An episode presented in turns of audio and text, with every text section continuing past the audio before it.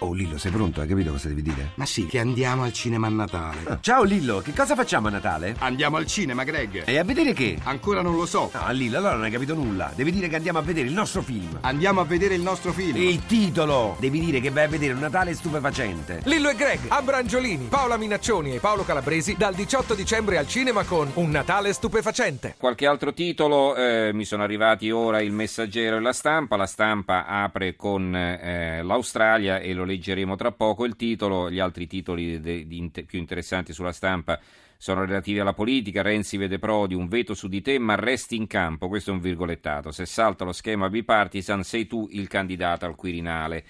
E il messaggero apre con le Olimpiadi, giornale romano, naturalmente Olimpiadi, la sfida di Roma, il commento è il riscatto con i giochi e gli impegni da prendere, l'occasione paese firmato da Osvaldo De Paolini.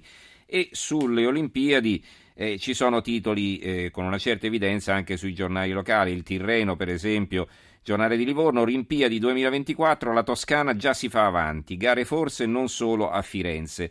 E la nuova Sardegna ha un'immagine di barche a vela in competizione, una regata alla Maddalena che spera in un risarcimento dopo il mancato G8 nell'arcipelago, vela e hockey per i giochi sardi. La Gallura sogna la vetrina internazionale, Pigliaru, che è il presidente della regione, pronti a fare la nostra parte. Insomma, vedete che poi, al di là delle critiche di circostanza, insomma, eh, c'è un interesse che fa ben sperare. Allora, cambiamo argomento e eh, parliamo di giovani e droghe. Anzi, per la verità non si tratta di droghe, come vi avevo detto all'inizio, ma di miscugli strani di sostanze in apparenza innocue.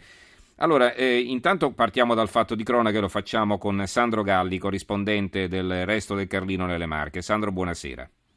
Sì, buonanotte a tutti voi. Allora, noi partiamo da una notizia, da una, son- da una sentenza che è abbastanza sorprendente, ce la puoi riassumere?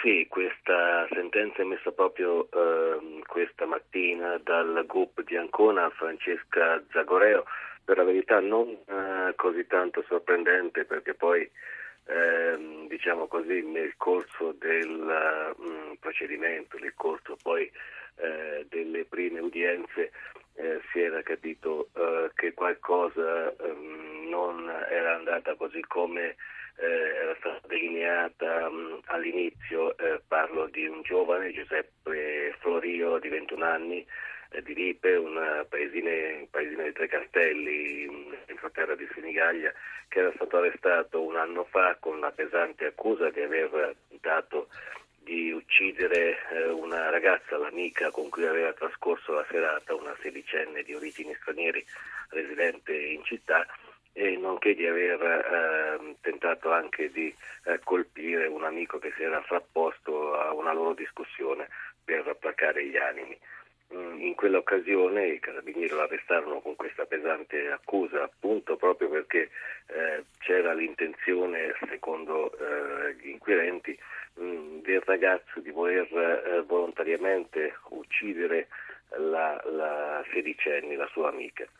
Mh, mm, poi ehm, è emerso il quadro che ha fatto un po' da contorno a questa vicenda, cioè che entrambi in quella notte di un anno fa erano mm, diciamo così, ehm, alterati eh, abbastanza da eh, un mix di bevande energetiche, sciroppo per la tosse eh, con effetti allucinogeni e eh, vodka e altri alcolici. Avevano trascorso una serata in discoteca, quindi si erano portati su una spiaggia di Torrette di Fano e eh, qui lei gli avrebbe chiesto di eh, ucciderla, quindi una vicenda. Da lei che aveva invitato lui ad ucciderla, insomma. Avrebbe, sì, avrebbe. avrebbe almeno questa è stata la loro linea difensiva. Eh. Sì, infatti, ecco, mm, mm. ehm, la Procura aveva chiesto una condanna a due anni e dieci mesi di reclusione per tentato omicidio, ehm, la soluzione invece per l'aggressione dell'amico eh, in quell'occasione appunto e invece questa mattina appunto il GUP ha ehm, assolto Florio perché il fatto non sussiste. Allora, eh, il fatto non sussiste, insomma, quindi se sotto l'effetto di sostanze allucinogene, in questo caso, diciamo, eh, si, si, tenta un omicidio, però è stata l'altra persona a invitarti a, ad ammazzarla, è una situazione veramente bizzarra, insomma, permettetemi, cioè, io sorrido, è una cosa drammatica, però eh, voi capite che eh, insomma, si arriva al punto che eh, sotto l'effetto di queste sostanze io posso chiedere a una persona ammazzami, quello te- prova ad uccidermi, non ci riesce, vengo arrestato e poi la persona viene arrestata, però poi viene assolta perché? Perché appunto gliel'avevo chiesto io e poi eravamo tutti e due fatti, come si dice in gergo. Allora, eh, eh, sarebbe eh. stato un gioco, seppure pericoloso, ecco questa è la mm, tesi mm. sulla quale si è basato certo. il difensore. Certo, allora eh, chiamo in causa la dottoressa Roberta Pacifici, direttore dell'Osservatorio Fumo, Alcol e Droga dell'Istituto Superiore di Sanità. Dottoressa, buonasera. Buonanotte a lei e agli ascoltatori. Allora, grazie intanto per essere arrivata fino a quest'ora a farci compagnia. Allora, eh, mh, come possiamo commentare questa vicenda? Abbiamo sentito, eh, almeno dalle risultanze dell'indagine, che questi due eh, ragazzi avevano mischiato bevande energetiche che possiamo, eh, che possiamo, comprare tranquillamente al supermercato con lo sciroppo per la tosse. Che, che effetto possono avere, scusi? Che cosa c'entrano? Guardi, il fenomeno è un fenomeno abbastanza noto ormai, che è quello che spinge i ragazzi a fare, noi diciamo, proprio della vera e propria sperimentazione è uso oggi eh, come dire, sperimentare combinazioni anche inusuali, inconsuete, soprattutto con prodotti che diciamo, no, non vengono acquistati eh, al supermercato, sono generalmente prodotti acquistati magari via internet o altri canali non eh, diciamo, classici e mm, vengono dire, mischiate sostanze diverse eh, e i cui effetti poi eh, è difficile difficile da prevedere proprio perché sono combinazioni che eh, vengono per la prima volta utilizzate, sperimentate. Ora, eh, diciamo, mh, mm, poi le combinazioni possono essere veramente molte, però ci dobbiamo rendere conto che spesso ci troviamo di fronte a consumi anche di sostanze eh, che ehm, non, non, nascono per l'utilizzo umano. Eh, ci sono stati casi eh, molto ben documentati di uso anche di concimi per piante. Addirittura. Eh, sì, utilizzate poi in realtà per scopo umano, mescolate con alcol ed altre sostanze che hanno prodotto effetti allucinogeni, effetti diciamo anche gravi e, e di tossicità, ecco, importante. Eh, Una volta pensi, leggevo che, mm, che, in California andava di moda portarsi un, un, una particolare tipo di rospo in tasca perché sì. emetteva dalla pelle, dai, dai pori de, della pelle una sostanza a base di efedrina che era allucinogena e c'era l'usanza di leccare il rospo addirittura quando si andava in discoteca, cioè si arrivava pure a questa cosa insomma. Sì, purtroppo oggi ecco, assistiamo a questo fenomeno abbastanza frequentemente e che le dicevo del concime, però potremmo fare anche altri esempi molto eclatanti, eh, incensi eh, profumati no? per la casa sì. che vengono acquistati, dicevo, soprattutto via internet e poi invece utilizzati per scopo umano e, che danno poi effetti allucinogeni combinati con altre sostanze o con altri medicinali che magari si tengono in casa per altri motivi. Eh, voi citavate uno sciroppo per la tosse. Ma quello perché contiene contiene codeina, perché? Codeina, esattamente, che mm. eh, sappiamo è una sostanza diciamo,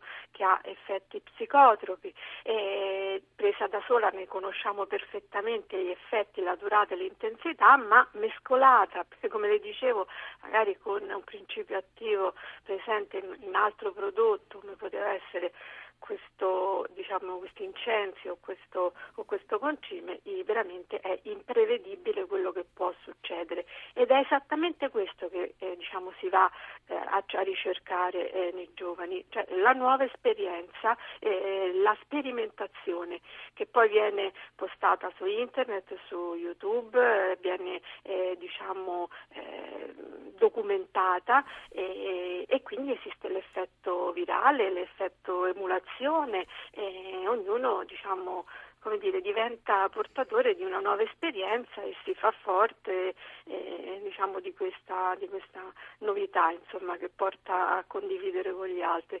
È ovviamente questo è un fenomeno molto pericoloso, è intuitivo per quali motivi? Per, insomma, motivi eh, essenziali. Uno perché intanto in questa ricerca di nuove sensazioni eh, si finisce veramente per consumare non, non si sa esattamente che cosa, eh, si, di cui non si conosce realmente la portata tossicologica e, e l'altra perché le combinazioni eh, possono dare eh, adito diciamo, ad effetti che di sostanze invece prese singolarmente sono note.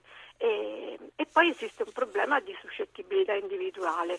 Quello che a un ragazzo diciamo, fa un effetto X che eh, viene raccontato sul ragazzo Y eh, può fare, mm-hmm. avere effetti aggiuntivi tossici anche mortali che non sono prevedibili. Senta professoressa, eh, c'è un, eh, un, ascoltatore Maurizio da Roma che ci scrive ma qual è il messaggio che diamo ai ragazzi sotto effetto di sostanze tutto è lecito?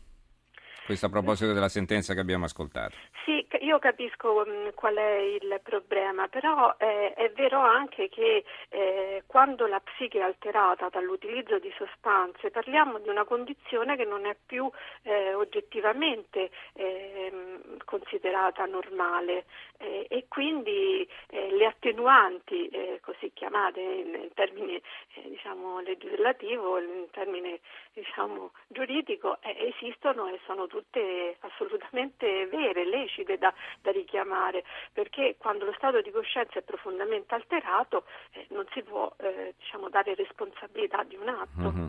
Beh, forse avrebbero potuto condannare a qualcos'altro, insomma, a qualche Beh, lavoro di utilità sociale, che ne so. Beh, indubbia- mm. Indubbiamente il messaggio non può essere eh, l'impunibilità comunque eh, eh, in ogni caso, indipendentemente dal proprio comportamento, perché ehm, la cosa mm, io penso molto importante oggi è quella di insistere eh, a livello educativo e di presa di coscienza, di capacità critica di conoscere il pericolo e le situazioni che si vengono a creare.